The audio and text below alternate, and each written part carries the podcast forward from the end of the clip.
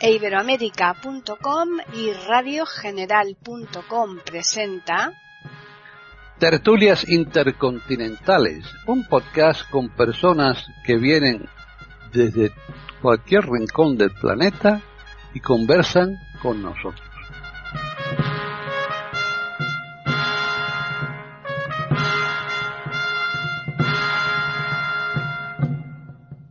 Bienvenidos un día más a tertulias intercontinentales en iberoamérica.com. Soy Paqui Sánchez Galvarro y hoy tenemos eh, el equipo al completo. Esto es una gozada cuando están todos. Así que vamos a hablar también de un tema bastante trascendental y yo creo que es por eso, por lo que eh, han dicho de no perdérselo.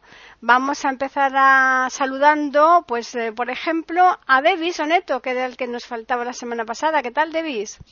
Hola, muy buenas tardes. Es un placer estar con toda la audiencia de este maravilloso podcast y compartir ese tema tan importante y tan precioso con los contertulios de siempre. Muy un bien. saludo para todos. Perfecto. Pues ahora vamos a saludar a la doctora René que está en Mendoza. ¿Qué tal? Hola, ¿qué tal Paquita? Un gusto como siempre estar con los queridos este, oyentes. Eh, un placer estar eh, con los queridos oyentes de tertulias intercontinentales acá en iberoamérica.com, con los queridos este, contertulios, eh, a ver qué tal sale este tema que es, eh, considero bastante interesante. Muy bien. Pues ahora continuamos con Gabriela Isa. ¿Qué tal, Gabriel? Muy bien, Paqui. Buenas tardes. Saludos a, a, la audiencia, a la respetable audiencia y a mis contertulios. Un saludo muy cordial. Espero que disfruten con el tema de hoy, que creemos bastante interesante. Pues sí. Eh, seguimos con María Eugenia de Hart. ¿Qué tal, María Eugenia? Saludada con mucho interés a los contertulios y a todos los que nos escuchan y también porque el tema de hoy me, me llena de interés. Así que gracias, Paqui. Muy bien. Finalizamos con Jorge Muñoz en Chile. ¿Qué tal, Jorge? Hola, Paqui. Hola, queridos amigos de la tertulia.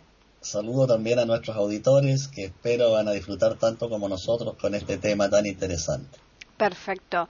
Bueno, pues ya están todos presentados y ahora solo nos falta decir a los oyentes el tema eh, del que vamos a hablar hoy. Y es nada más y nada menos que el destino. El destino. ¿Existe el destino? Eh, ¿Es casualidad muchas cosas que pensamos que es destino? Fin, bueno, ya iremos desglosando este tema poco a poco a lo largo de esta charla. Así que vamos a comenzar con David. Bueno, es un tema, como siempre, muy interesante y naturalmente muy complejo, porque la existencia del destino puede modificar o puede, como decir, eh, cambiar la manera de vivir de la gente. Por ejemplo, digamos, creer en el destino puede significar no llevarse la responsabilidad de las acciones que se cumplen, por ejemplo. Porque si existe el destino, bueno, que cualquier cosa yo haga ya está escrito, ya está preestablecido, ya está predeterminado. Así que yo no tengo ninguna responsabilidad de mis acciones. ¿Por qué? Porque lo que hago, bueno, ya estaba escrito y entonces yo no tengo ninguna culpa de lo que haga. Es un tema que efectivamente el hombre se ha planteado en, la antigua Grecia, por ejemplo, en la antigüedad, cuando con los griegos. Los griegos han puesto este tema de una forma muy importante, eh, tanto en la filosofía como en la tragedia. Bueno, y en la filosofía el que más evidentemente ha planteado ese tema ha sido Platón. En el diálogo más famoso que él ha escrito, que es La República. En el último libro de la República, en griego Politeia, bueno, que Platón se ocupa de la suerte del hombre y habla de y lo hace a través de un mito. Es el mito de Er. Er es un guerrero que ha muerto en batalla y que ha resucitado después de doce días. Y bueno, y ha contado que efectivamente eh, las almas, después de, de, de, la muerte del cuerpo, pueden elegir la vida que tendrán que vivir en los cuerpos sucesivos. Es una antelación mejor dicho, es aquí Platón ah, retoma efectivamente un tema que ya se había tratado con los mitos de Orfeo, por ejemplo. Es muy, interesa, es muy interesante, porque, a ver, el hombre, el alma del hombre, una vez que el cuerpo ha muerto, puede elegir, puede elegir y puede eh, elegir la vida que tendrá que vivir. Y eso nos lleva al tema que tratamos hoy. Nosotros tenemos que estar obligados al destino, tenemos que estar sometidos al destino, o el destino es algo que se domina. ¿Yo soy dueño de mi destino o soy siervo del destino? Eso es el tema. Y aquí lo dejo para que los contertulios puedan añadir algo más interesante, claro, de lo que ya yo he dicho. Muy bien, pues continuamos con René. Muy interesante el concepto de Platón y, eh, muy actual eh, si lees, si todos se ponen a leer este conceptos de parapsicología, ¿no? Y de creencias. Eh, bueno, lo que pasa es que mm, considero, bueno, se considera el destino como una fuerza. Como una fuerza sobrenatural desde el punto de vista filosófico, desde el punto de vista religioso, como una fuerza eh, sobrenatural que escapa a toda posibilidad de modificación, es decir, que eh, eh, no se puede modificar de ninguna manera, no se puede, es indeterminada, o sea, perdón, no, no se puede este, mm, transformar, como que no tengo la voluntad de poder modificarla, y que también se la llama sino, o también se la llama fatum, y que iría en contra total de todo lo que es el libre albedrío o de todo lo que es este, la libertad. Y yo pienso que es un concepto muy de, digamos, de, determinismo, o sea, como que está determinado ya la situación que una persona, cualquiera, o animal, o cualquier ser vivo, o inclusive el mismo planeta, tenga que atravesar en el tránsito de su existencia. Eh, por eso pienso que eh, para, yo considero que ahora, si tuviera que pensar desde el punto de vista personal, que el destino sí existe, pero no con ese concepto tan extremista. Es decir, hay cosas que sí son del destino de una de cualquier ser vivo. Y ahora vamos a centrarnos en el humano, ¿no? Que es lo que nos interesa. el humano, desde que nace hasta que muere, tiene un destino. Por ejemplo, nace en una familia determinada. Ese niño no eligió nacer en esa familia determinada, o sea, nació ahí, o sea, no, no actuó su libre albedrío, ni su voluntad, ni su libertad. Eh, le tocaron tales y cuales padres, fallecieron sus padres, eh, fue criado, fue abandonado, fue maltratado, no fue maltratado, tuvo educación, no tuvo educación, nació en tal región del mundo, eh, hay tantos, tantos que serían infinitos los imponderables que podríamos nombrar que rodean las circunstancias de un humano que están determinados de una manera que no van a favor de la voluntad ni la libertad de esa persona. Sin embargo, sin embargo, no todo está dicho ni todo dado, porque si no, la persona, desde el punto de vista de neurociencias, o sea, desde el punto de vista neurocientífico, no tendría el carácter volitivo de su personalidad, no tendría la libertad de decisión ni tendría el libre albedrío. Y sí creo en el libre albedrío. ¿Qué significa esto? Que bajo las circunstancias que están determinadas o predeterminadas por destino, la persona tiene posibilidades de elegir las oportunidades que se le van presentando y abriendo como un abanico a medida que se van cerrando puertas, se van abriendo otras y otras y otras, y ahí va actuando su libre albedrío. Es decir, que el libre albedrío es una mezcla en la vida, el transcurrir, el tránsito de un humano desde que nace hasta que termina su vida, que tampoco lo puede elegir, salvo que se quiera suicidar, eh, esa persona, desde el momento que nace hasta que muere, todo su tránsito está regido por todas las leyes sobrenaturales, las leyes de las que son del destino y la de su libertad ejercida y de la de su libre albedrío también. O sea, quedo aquí. Están escuchando tertulias intercontinentales en iberamérica.com.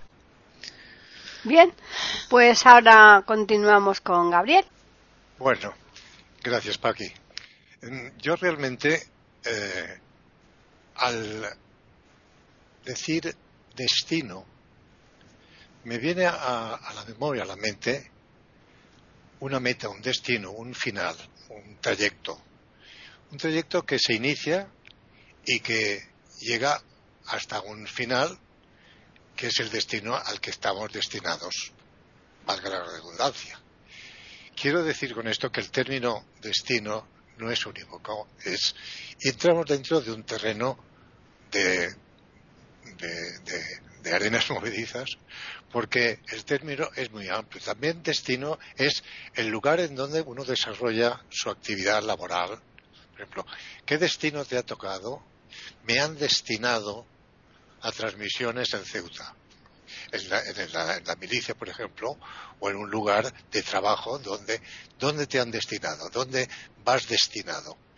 Por eso quiero decir que en el sentido que se ha tenido hasta el momento por parte de mis compañeros, de esa fuerza sobrenatural que impele al hombre y que parece que está predestinado a eh, como un autómata, como un robot, a nacer, crecer y morir sin tener eh, en su vida ninguna participación ni su voluntad de ejercer lo que mejor le apetece, sino el determinismo de que todo está ya escrito y que no puede mover un pie si no es con lo que está predeterminado. Y no es cierto. Sería eh, precisamente negar el libre albedrío, negar la libertad. Posiblemente si se establezca, como se ha dicho, que el nacer en un lugar determina la vida de esa persona, pero esa persona puede cambiarla el rumbo de su, de, sus, de su vida y no dirigirse hacia aquel final que pretendidamente está obligado a seguir, sino que él puede derivar hacia un sentido u otro. Me explico. Si una persona llega a una edad y quiere tomar una determinación de emigrar a otro país, de estudiar o trabajar o, dedicarse a, la vida religiosa. Tiene una libertad para tomar en su momento y no porque esté determinado o porque su destino esté escrito de que tiene que ser de aquella manera, él tenga que seguirlo a pie juntillas, por decirlo de una manera así vaga. Yo considero y creo, con lo que he leído, lo que se sabe, y lo que se ha hablado y lo que se ha escrito, que efectivamente eh, hay en, el, planteamiento eh, de, cada uno de nosotros en su, en su ¿cómo se llama? en, en su ADN, ¿no? en, su, en su esquema eh, genético, está establecido que a los 15 años eh, se, se, crecerá la barba y a los 20 le entrará eh, un cólico nefrítico y a los 45 le aparecerá un, un, síntoma de cáncer de estómago. Pero no quiere decir que mm, mm, de una forma fatal se tenga que llegar a aquella situación. Se puede, sabiéndolo, determinar qué modo de combatir esa situación o tomar una determinación distinta.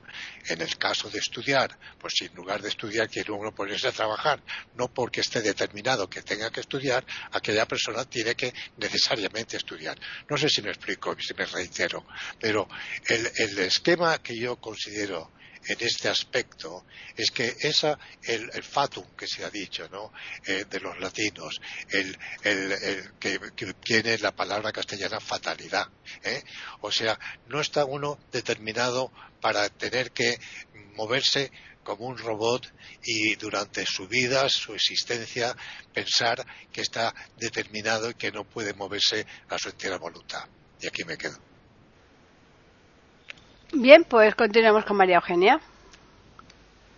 Bueno, muy interesante todo esto que se está planteando y entonces yo empecé por buscar definiciones. A ver, en el Oxford, en inglés, la traducción, eh, lo que dicen ahí es los eventos que necesariamente le sucederán en el futuro a una persona o a una cosa. En español encontré fuerza o causa desconocida y superior al género humano que se supone que controla y dirige inexorablemente todo lo que va a ocurrir e incluso la existencia de las personas. Ahí empecé con las definiciones, pero entonces pasé a buscar personas que a mí me han nutrido mucho y empecé por el poema de Amado Nervo que incluye la frase de porque veo al final de mi rudo camino que yo fui el arquitecto de mi propio destino. Con eso de Amado Nervo, el desarrollo de ese poema, que es muy bello, eh, eh, incluye lo que, la participación que él ha tenido en lo que inexorablemente también trae. Por otro lado, el filósofo Kierkegaard y el filósofo también Martin Buber, Kierkegaard habla de la voluntad de ser quien uno verdaderamente es, es lo opuesto a la desesperación. Y dice la voluntad, no dice ser, es un poco ese camino de encontrarme yo, quién soy, y si voy encontrando quién soy, pues eso me va indicando hacia dónde voy, que para mí es lo que indica este concepto tan interesante del destino. Martin Buber habla de llegar a ser quien fui creado para ser, lo que sea que eso quiera decir, porque deja un poco en el aire y de dónde sale esta creación y dónde sale, eso da para una excelente conversación también. Pero estamos hablando entonces también, como Víctor Frankl, que en otras tertulias hemos compartido ideas de Frankl, que habla en su libro El hombre en búsqueda de sentido. Y fíjense que yo alguna vez me puse a pensar, más que buscar mi sentido, es darle yo el sentido a este trayecto. Creo que fue ahora Gabriel que hablaba del trayecto, ¿no? Y caí en cuenta de una cosa interesante en español, y es que las palabras sentido y destino tienen las mismas letras en diferente orden. Con todo esto yo iba pensando también, por ejemplo, la semilla de lo que será un árbol centenario. En la semilla está toda la información de lo que será el trayecto y si se quiere el destino. En el caso del animal humano, entonces ahí me desmonto y para llegar a los griegos con algo que alguna vez también hablamos, el concepto griego de las tejedoras, las tres moiras, que la una hace el hilo del destino del individuo que está por nacer, la otra es la que, la que va a tejer ese hilo y la otra es la que lo va a cortar, que da el plazo, que entre otras cosas se llaman Cloto, Laquesis y Atropos o Aisa. Y eso me recuerda aquí a Gabriel con Aisa. Entonces, pero hay un concepto maravilloso y esto se encuentra mucho en todo el diccionario de mitología, por ejemplo, de Robert Graves, es que si bien no se negaba en, en la Grecia antigua la existencia de las Moiras, este destino que incluye lo inexorable, lo que llegará necesariamente, etcétera, agregaron sí, pero dos puntos.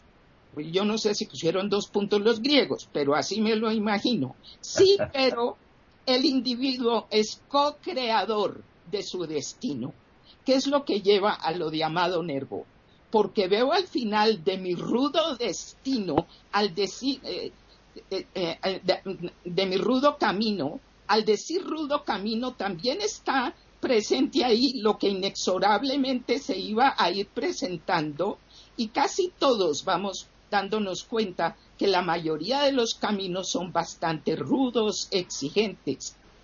Agrega que yo fui el arquitecto de mi propio destino.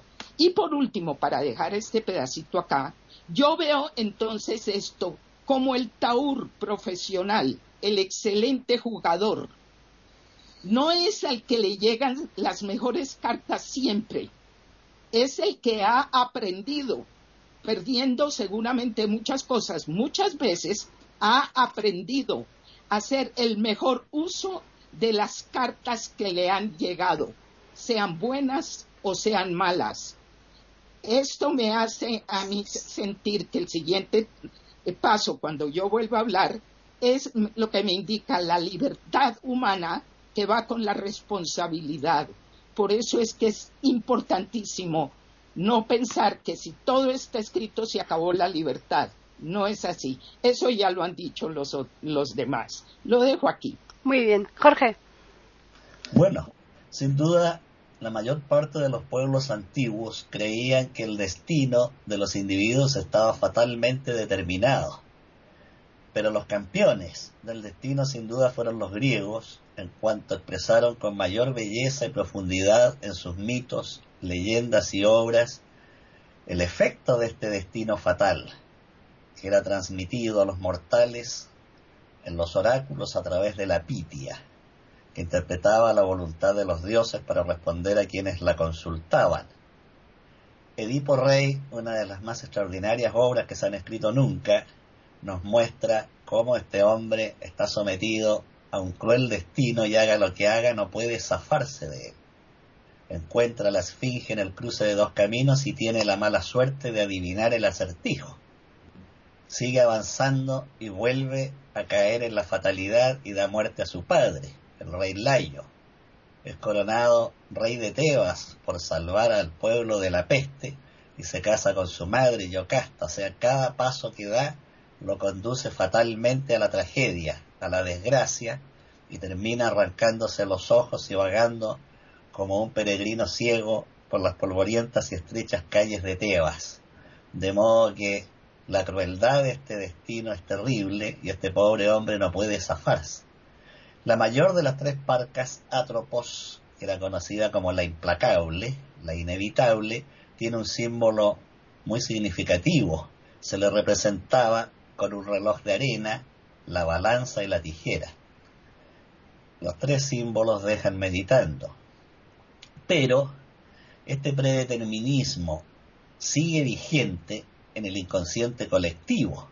Por algo la gente sigue consultando el horóscopo, o sea, sigue yendo a la pitia, sigue consultando el tarot, sigue visitando el oráculo, sigue pensando que hay algo preestablecido que desea conocer el peso del destino en la sociedad actual es inmenso.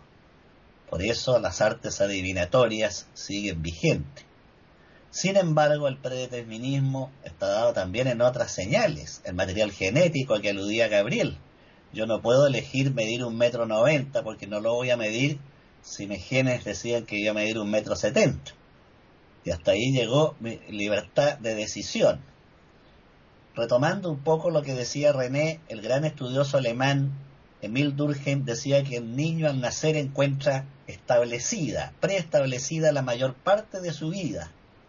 Está en un hogar que él no eligió, tiene un nombre que él no eligió, va a una escuela que él no eligió, de niños vestido con trajes que él no eligió, está en una ciudad, región o país que él no eligió, todo le fue dado de antemano.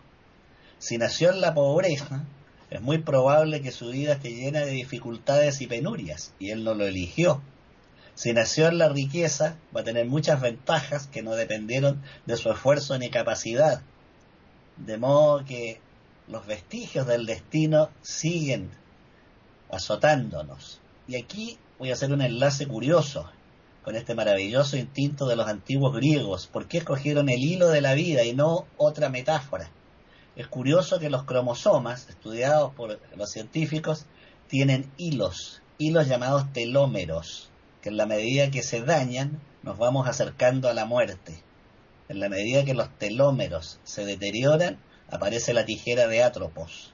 Qué coincidencia más extraordinaria. Podrían haber escogido cualquier otra figura, pero escogen el hilo. Bien, tenemos entonces un predeterminismo genético, otro social, cultural, de cuna que se va dando.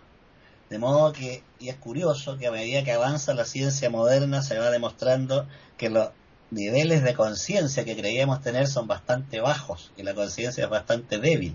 En mi segunda ronda voy a contar experimentos de laboratorio que muestran que no somos tan conscientes como creemos al tomar decisiones y que la libertad es bastante más restringida que la que soñamos.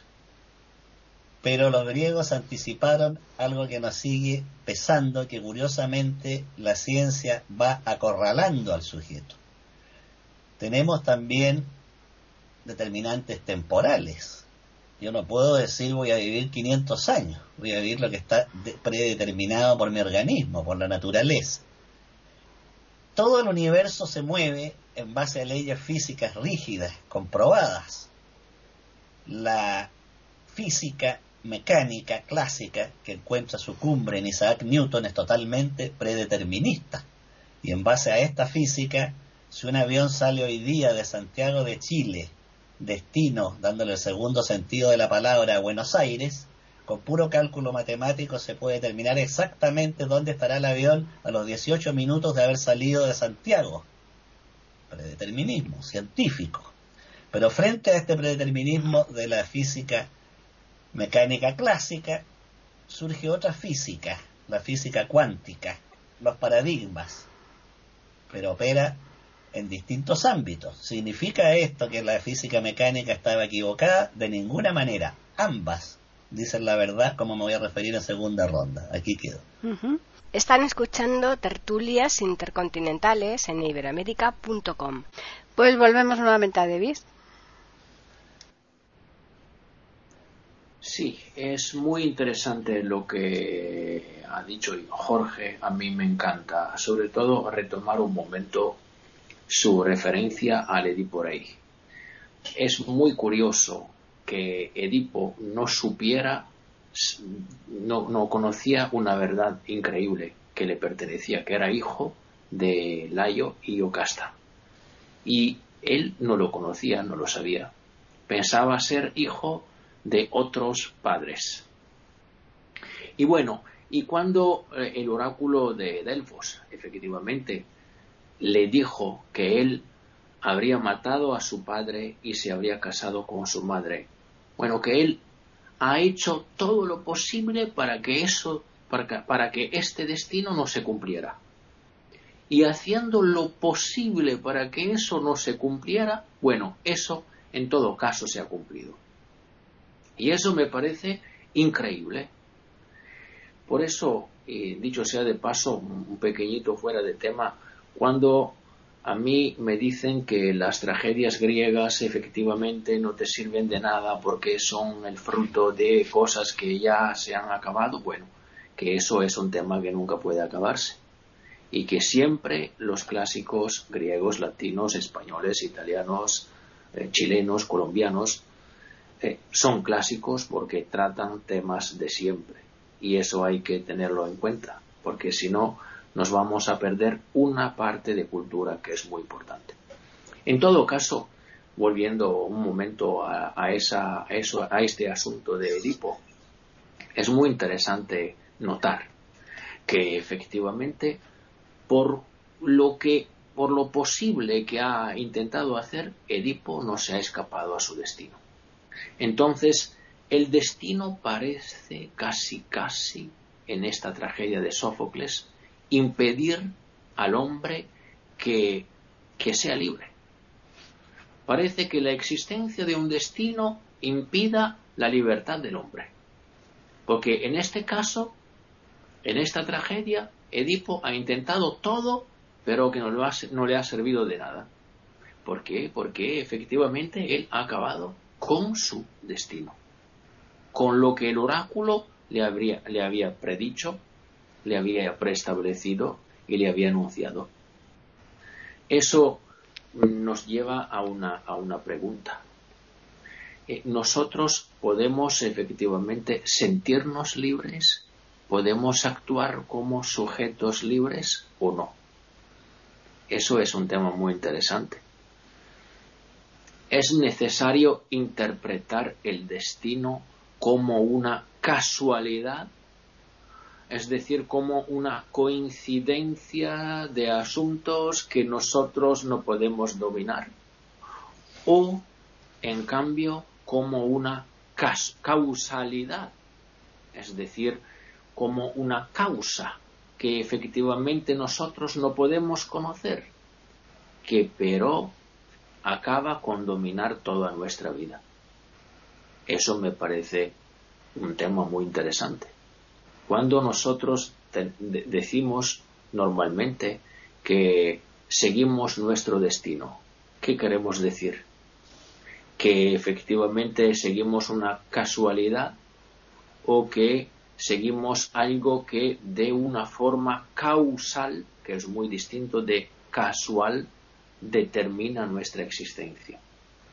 De momento lo quedo aquí porque la pregunta me parece bastante provocatoria. Continuamos con René. Eh, realmente pienso igual este, mm, que tú, Davis. Este, realmente em, el destino no es una casualidad, es una causalidad. O sea, no conocemos la causa de por qué nacemos en, bajo tales y cuales circunstancias y nos pasan tales y cuales circunstancias. Tan sencillo como la ceguera, por ejemplo. Yo no elegí nacer con una miopía magna y no veía nada desde que era chiquitita. Tenía ceguera legal desde que nací. Y, por más que la óptica y la oftalmología de aquella época y la actual lograr y quisieron hacer todo lo que quisieron hacer y todo lo que se pudo hacer, no sé, terminé siendo una persona ciega. Eso yo no lo busqué. No es que yo fui me clavé un cuchillo en los ojos por voluntad y entonces me quedé ciega. No, no, no es una cosa volitiva. Y entonces, eh, así como eso, tantas y tantas y tantas e innumerables circunstancias que en nuestro tránsito, nuestro trayecto, lo que sea de vida, eh, nos ha ido llevando a tales y cuales circunstancias. Ahora, ¿en qué aspecto hay eh, libertad y en qué aspecto hay libre albedrío o arbitrio? Es decir, ¿en qué momento somos jueces en base eh, de toma de decisiones en cuanto a las situaciones en las que estamos imbuidos? Bueno, ahí eso hay que sí aceptarlo. No todo es totalmente determinado, no todo. Eh, ¿En qué aspecto me estoy refiriendo? Por ejemplo, em, uno tiene tales y cuales bases inevitables, pero hay algo que le permite a uno tomar decisiones de si lo elijo o no lo elijo, que son las famosas encrucijadas. Disculpen los sonidos externos de autos que pasan por acá. Em, hay cosas que, que uno se encuentra muchas veces en la vida en determinadas encrucijadas en las que tiene que elegir si quiere aceptar o no tal trabajo, por ejemplo. Me ofrecen eh, dos de dos eh, trabajos diferentes y yo de acuerdo a mi circunstancia voy a decir, este, elijo, ¿cuál elijo? Si los dos son buenos, en los dos gano bien, este está más cerca, sí, pero este está más cerca, pero este es más fácil.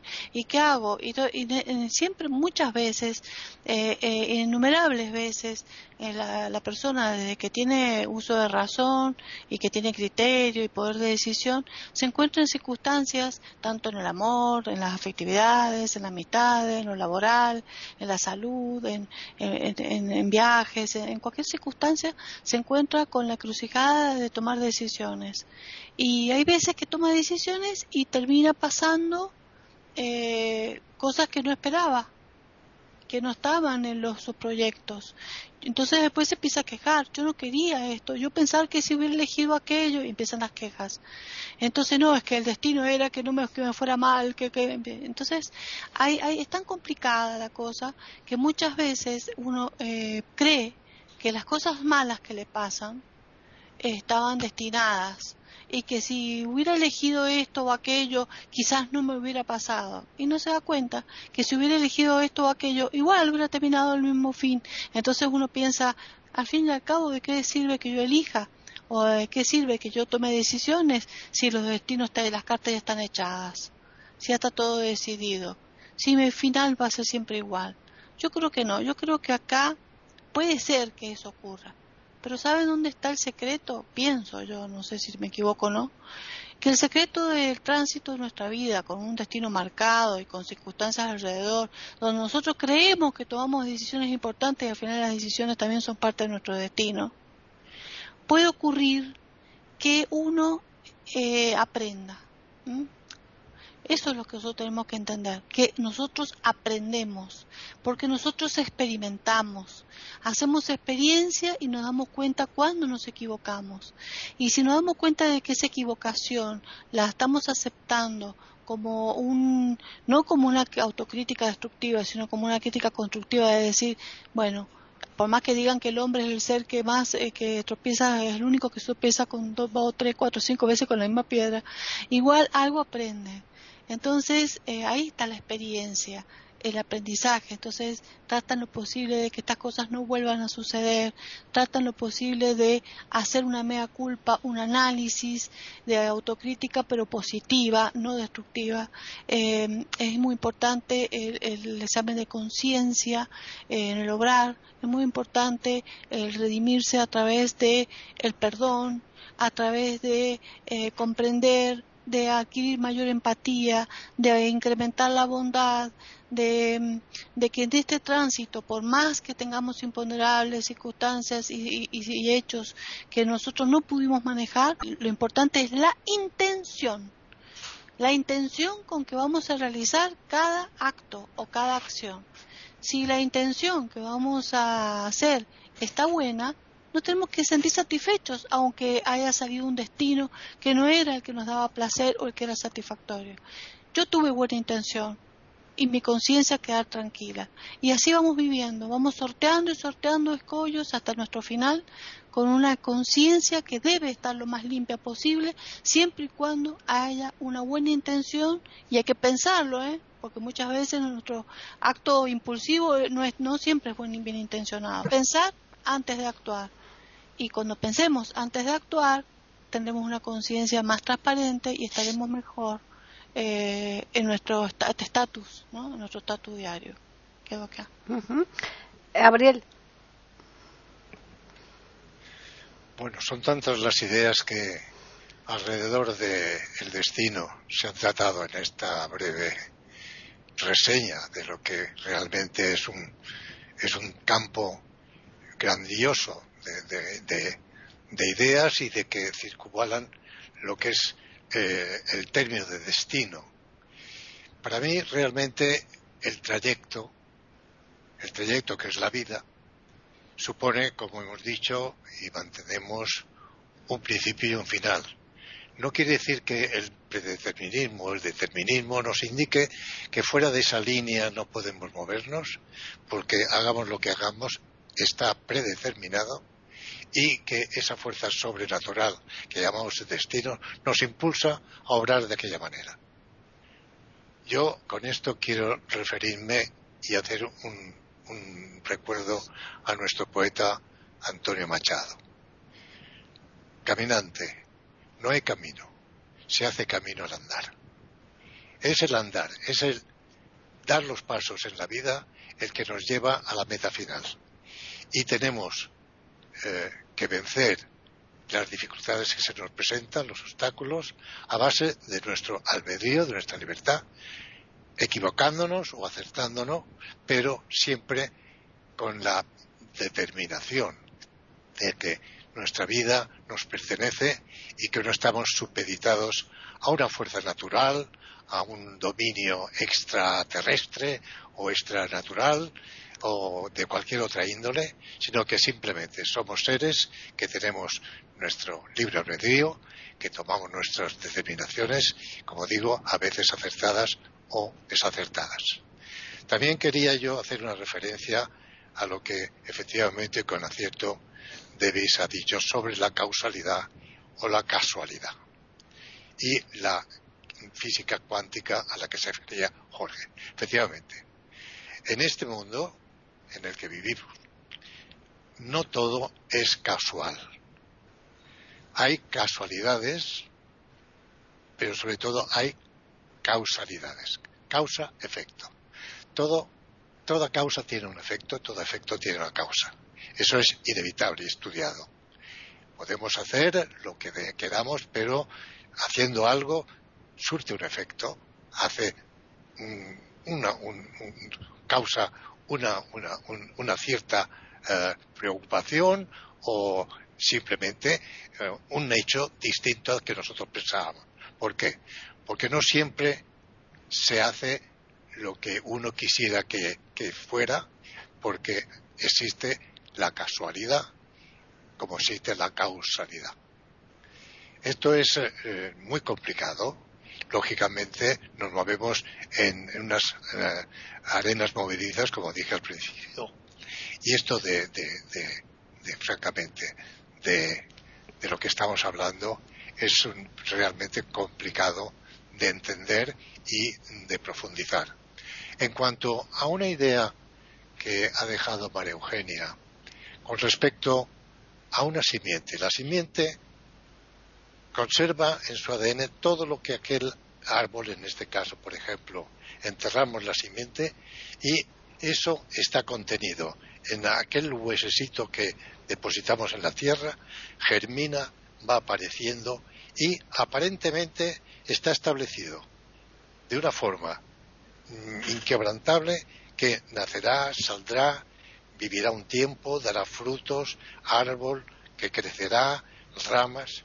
Sin embargo, lo que no contiene en el ADN de aquella semilla es que una tormenta puede descargar un rayo y caer sobre este árbol, romperlo, quemarlo y hacerlo desaparecer. No está.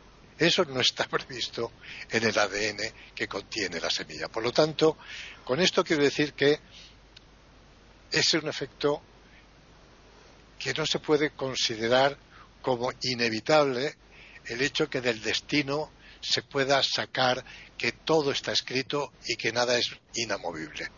La vida es un continuo movimiento y nosotros somos dueños de nuestros actos.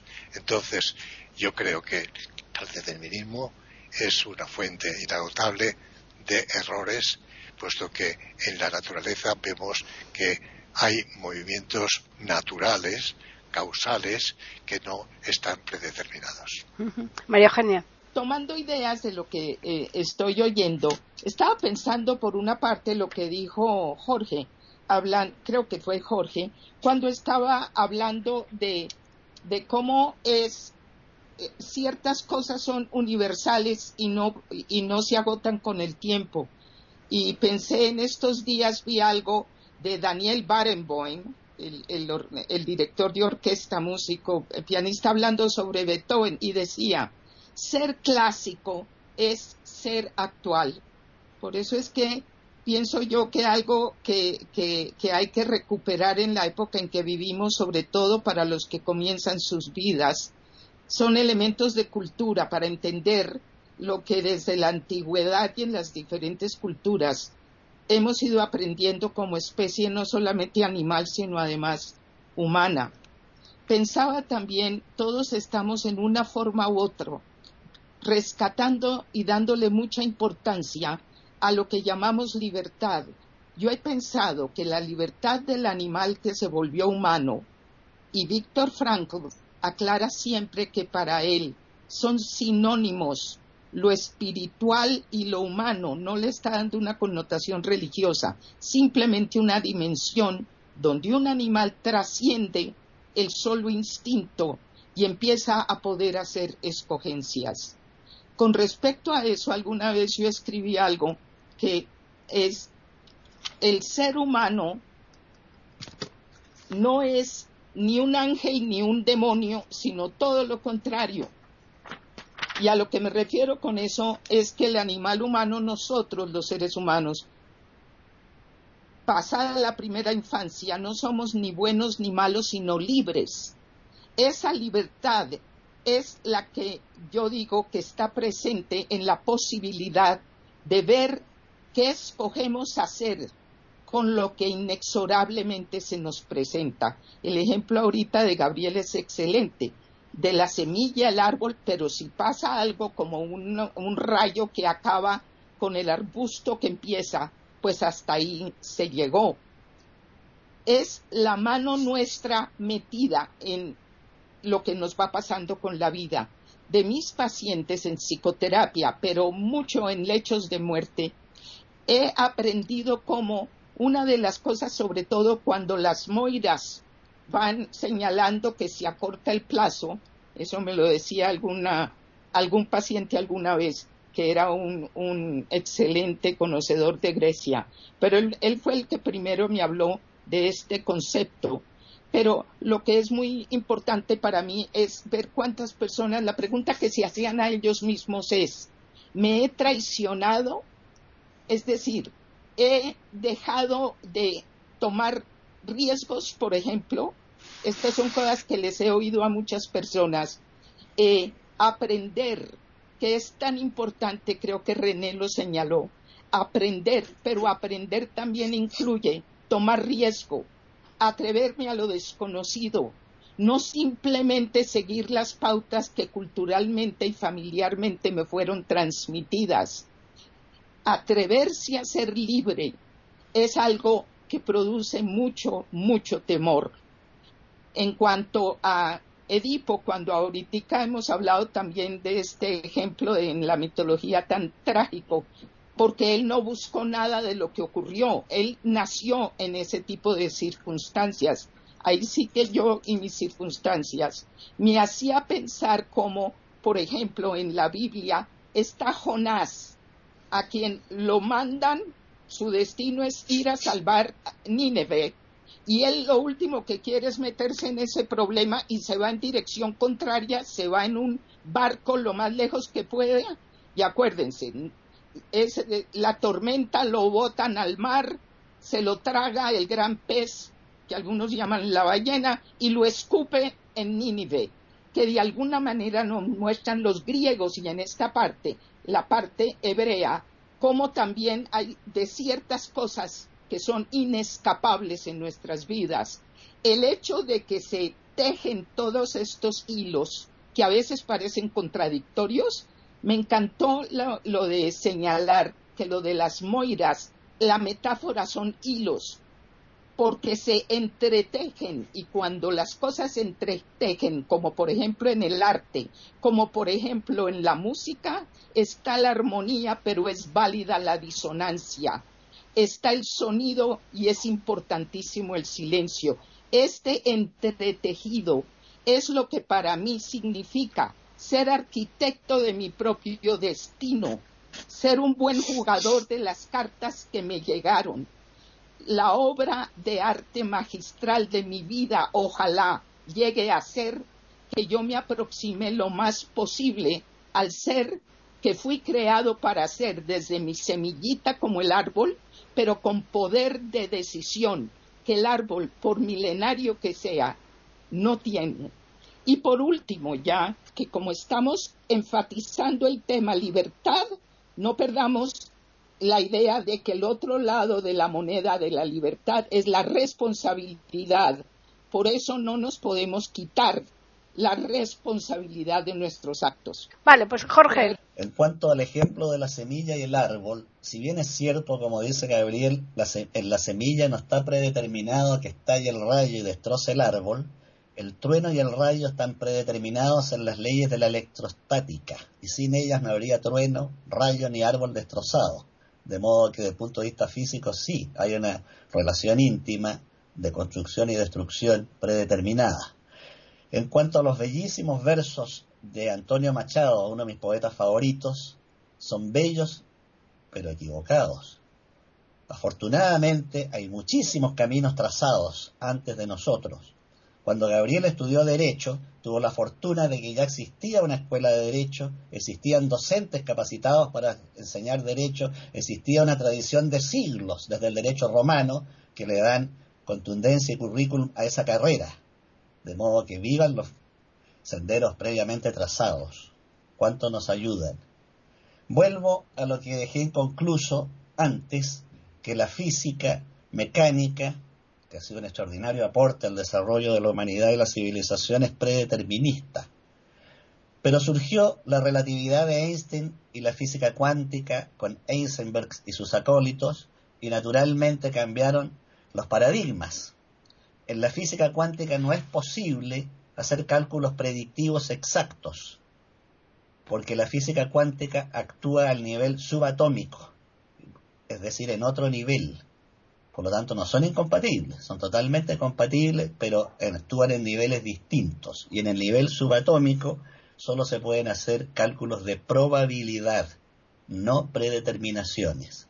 Voy a dar ahora a conocer un ejemplo que contradice un poco esta ilusión que tenemos de la libertad de nuestras decisiones. John Dylan Haynes, en laboratorio, hizo el siguiente experimento. Colocó un tablero con botones rojos y verdes, amarillos y otros colores, y le pidió al voluntario que decidiera cuál quería presionar. Pero el científico podía determinar antes que el sujeto digno del experimento cuál iba a elegir.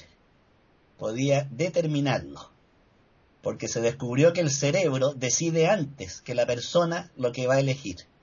Por lo tanto, con aparatos electrónicos viendo el comportamiento de las redes neuronales, ya sabía que iba a presionar, por ejemplo, el verde o el amarillo.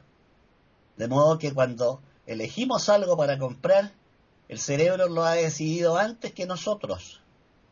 Por eso se produce lo que decía René, ¿y por qué compré esto y no esto otro y me arrepiento? A todos nos ha pasado que compramos algo y llegamos a la casa y estamos indignados, yo no quería esta zapatilla, la nota. Según este experimento no decidimos nada nosotros. El cerebro lo hizo antes. De acuerdo a este experimento, se pueden determinar las conductas humanas con antelación. Se ha establecido que se puede, por ahora, el cerebro estaría actuando con alrededor de 10 segundos de antelación pero no conocemos cuánto se va a poder determinar en 100 años más. Por fortuna, hay otro experimento menos aterrador que se hizo en la Universidad de Stanford, en que se colocó a ratones genéticamente dañados, y el daño genético era en la memoria. Entonces el científico empezó a estimular a estos ratones con una serie de ejercicios físicos para desarrollar la musculatura, mejorar la movilidad y con juegos, juegos que requerían alguna actividad cerebral del ratón. Y estos roedores empezaron al cabo de varios meses a mejorar notablemente la memoria. Hasta ahí no es tan notable. Lo, revolucionario de este movimiento, lo extraordinario, es que las crías de estos ratones, en lugar de nacer con mala memoria, nacieron con memoria normal. Es decir, se modificó la predeterminación genética. Y eso sí que es fabuloso y esperanzador para el ser humano, si pensamos en el Alzheimer, por ejemplo, en la demencia senil, etc. Entonces, pareciera que existe un amplio espacio de la vida humana que está predeterminado genéticamente, físicamente, electrónicamente, espacialmente, ambientalmente pero también hay un ámbito de libertad en el que podríamos actuar, pero es menor del que creemos. Quedo aquí por ahora. Están escuchando tertulias intercontinentales en iberamérica.com. Bueno, pues yo creo que ya estas dos rondas, eh, con lo que se ha dicho, el tema ya está bastante centrado y bastante trillado. Aún así, vamos a hacer como siempre una ronda final, ¿eh? una ronda de resumen para que cada uno tome las conclusiones que crea convenientes. Empezamos por Davis.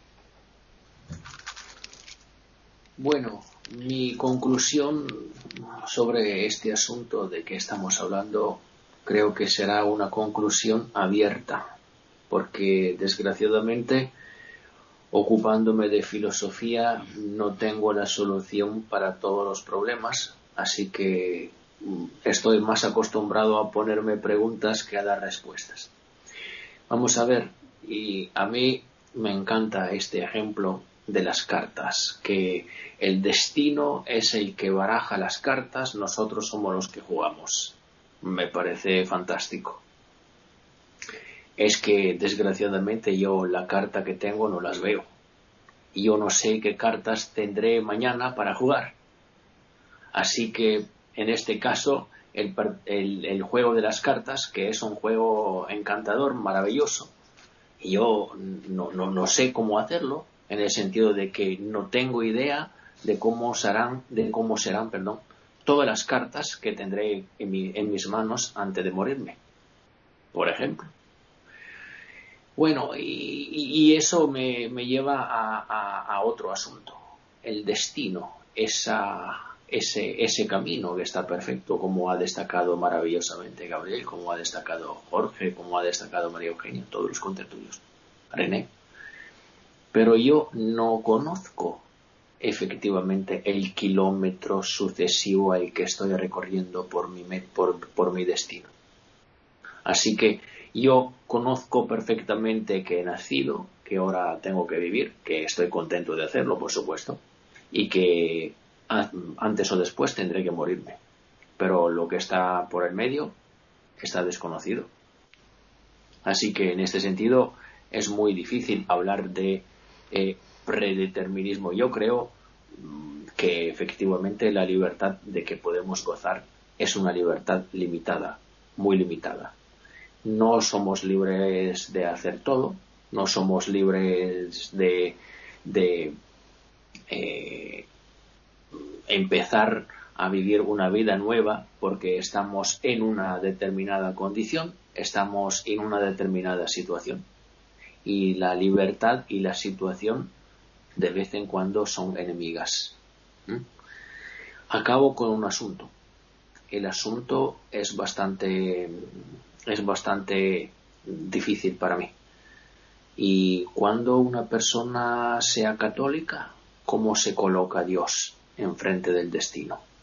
Dios se identifica con el destino, Dios es una fuerza superior al destino o el destino es superior a Dios, ¿cómo es? Aquí lo dejo, señores. Muchas gracias. René. Bueno, eh, muchas gracias. Sí, Debbie, ha dicho cosas muy interesantes en esta última reflexión. Realmente, bueno, si sos católico, eh, para mí Dios es el que marca los destinos, porque es el creador. Eh, para personas, no importa si seamos católicos, que seamos simplemente que creamos en la divinidad que creamos en la divinidad, ni siquiera te digo que seamos cristianos, que creamos en la divinidad. Al creer en un ser superior, eh, todo lo creado por ese ser superior, todo el cosmos, todo el universo, toda la inmensidad, toda la infinitud y la finitud, todo, todo lo existencial que nuestra conciencia conoce, está determinado y decidido por la divinidad. Y nosotros hacemos un tránsito con las oportunidades que nos da nuestro destino para que nosotros crezcamos y mostremos nuestra intención a cada situación que se nos presenta en el presente. ¿Por qué digo esto? Porque el pasado es lo único conocido de lo cual podemos arrepentirnos si hicimos mal o de lo cual podemos corregir si creemos que algo eh, queremos modificar o de lo que podemos perdonar si creemos que en algo eh, estuvimos mal en nosotros, etcétera, etcétera. Eso es amplísimo. El presente es lo único real para nosotros y el futuro es totalmente incierto porque creemos que somos manejadores de nuestro destino y no, porque no sabemos qué va a pasar ni siquiera esta misma noche eh, con nosotros. Entonces, e, esa forma de vivir en nuestra conciencia por más que se sepa mucho y por más que se haya leído un montón y por más que, creamos que somos geniales en conocimientos y en experiencia y en, todo lo que quieran ustedes imaginar, nadie, nadie, nadie, absolutamente nadie puede saber sobre sí mismo salvo que sea un vidente, ¿no? Que pueda, que sea Nostradamus, por ejemplo, que sabía que a qué hora se iba a morir y qué sé yo, que tenga ciertas condiciones que son paranormales, pero cualquier persona que sea común puede saber qué le puede pasar o suceder en su tránsito en el futuro. Por eso, como únicamente lo único que tenemos es el presente, yo pienso que en cada instante tratemos y hagamos un esfuerzo, mi consejo, que mi humilde consejo, de ser lo mejor posible en ese momento nada más. ¿Para qué? Para tener una conciencia tranquila y dormir tranquilos cuando se nos dé la oportunidad. Agradecer a cada instante la oportunidad que se nos ha dado, cual fuera, cual fuera, así pareciera nefasta, pero por algo será. El destino lo decide algo superior. Yo de eso no tengo la más mínima duda. Y quedo acá con esa reflexión. Muy bien, pues continuamos con Gabriel. Que el destino está íntimamente ligado a la libertad. La libertad individual, la libertad de actuar de cada cual, pero eso es una falacia, porque la libertad absoluta no existe. Siempre estamos ligados a algo. Nosotros, los humanos, no podemos considerarnos libres porque siempre tenemos alguna cuestión que nos hace depender de algo o de alguien. Entonces, el destino, pues como se ha hablado durante el término de esta, de esta conferencia o de esta eh, tertulia, es un término unívoco. Y entonces puede considerarse de muchas formas. Se ha hablado incluso desde el aspecto religioso. Para las religiones monoteístas, el destino es Dios. El ser superior, a los católicos, es Dios, que nos dicta nuestro destino y nosotros nos da el libre albedrío para actuar en nuestra vida y llegar a la perfección y considerar que nuestra meta es la perfección y alcanzar los designios que nos tienen programados. Ahora bien, particularmente el hecho de que el destino nos impregne de un poder sobrenatural que nos obligue a cometer actos contra la libertad o a favor de la libertad, para mí es simplemente un anacronismo. La vida es otra cosa. La vida son actos sucesivos en los que tenemos la libre disposición de actuar de una forma u otra. No estoy con el determinismo. La realidad que yo vivo, que he vivido, que conozco, que he leído, que he podido eh, estudiar, es que el hombre es dueño de sus actos, se equivoca y no se equivoca. Es libre o no es libre. Depende de dónde nazca, de dónde crezca, de dónde se desarrolle y esa libertad no existe plenamente, sino que viene determinada. El determinismo también influye en nuestra vida, de una forma u otra, como se ha visto durante eh, el tiempo que hemos tenido de, opiniones muy, muy, muy, muy interesantes y muy, muy profundas. Ha sido realmente una eh, tertulia con gran calado porque hemos llegado a muchas conclusiones y a ninguna. con perdón. Yo particularmente sigo en lo mismo, en que yo no soy dueño de mí mismo. María Eugenia. Ya redondeando y, y de verdad, en estos temas se llega a algo y no se llega a nada, es la mejor forma de ponerlo porque es algo que da para más, más bien reflexionar que llegar a una conclusión contundente. Pero me llamó la atención varias cosas en, eh, eh, oyendo lo último. Eh, uno es, hablando de casualidades, están los fenómenos que en inglés se llama serendipity, que son casualidades afortunadas, por ejemplo, las sincronicidades de las que habla Carl Jung, el psicólogo, con su amigo Wolfgang Pauli, que es premio Nobel de Física. Y ellos eh, le dieron como definición a la sincronicidad una casualidad que contiene un sentido en el que opera algo más que las leyes del azar. Esa fue la definición que ellos le pusieron a cosas que tal vez todos en nuestras vidas a veces hemos experimentado, y es la palabra esta serendipity, que es cosas increíblemente en el sentido positivo, también puede ser negativo, que ocurren donde no podemos estar seguros de dónde vienen o cuál sea la causa. Estaba también recordando cuando, cuando René hablaba y el recuerdo que tenemos que tener de que el presente es lo único concreto que tenemos. Una de mis canciones, de mis composiciones de música, dice, cuando veas que el tiempo siempre es un comienzo dado en cada instante. Ahí lo que yo agregaría es que acordémonos que nuestra libertad es muy modesta, pero es significativa. Y al existir la libertad de nosotros como animales, que escogemos trascendiendo solamente el instinto, lo más importante para mí no es tanto la libertad, sino la responsabilidad, porque somos nosotros, como se ha dicho en muchas escrituras, custodios de la creación que nos rodea. Para mí el final entonces sería que es muy importante entender como que aquí operan cosas como Jorge que se refiere a la física, la física moderna, la física cuántica, está el principio de la incertidumbre de Heisenberg.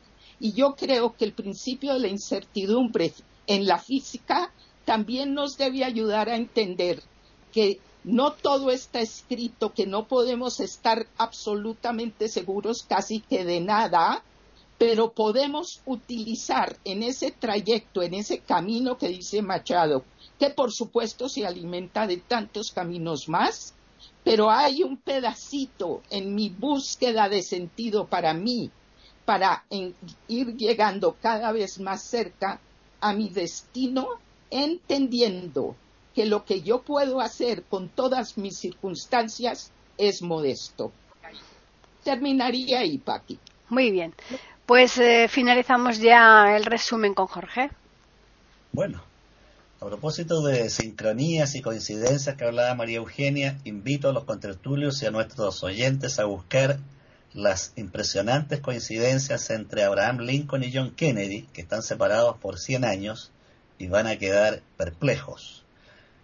Eh, volviendo a la reflexión nuestra ahora, no cabe duda que partir a veces es mejor que llegar y no cabe duda que hoy día hemos partido con el tema que nos ocupa.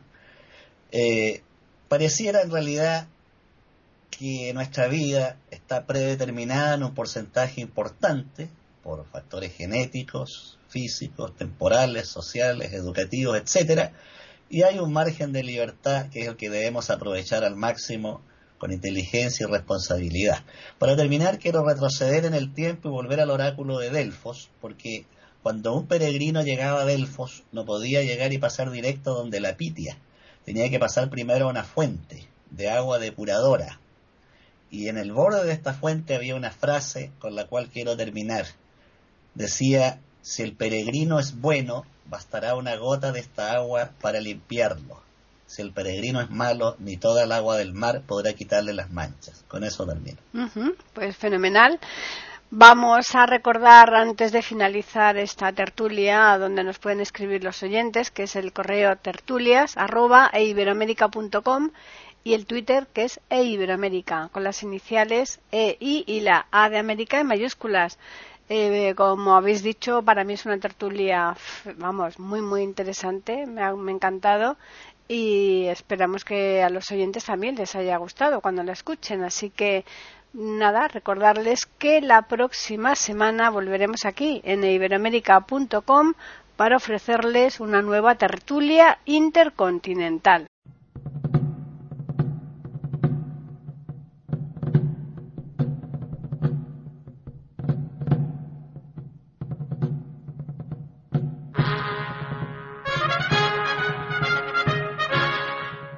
Acabamos de ofrecerles el podcast de tertulias intercontinentales. Aquí en iberoamérica.com y radiogeneral.com. Regresen la semana que viene para un nuevo episodio. Hasta la próxima semana.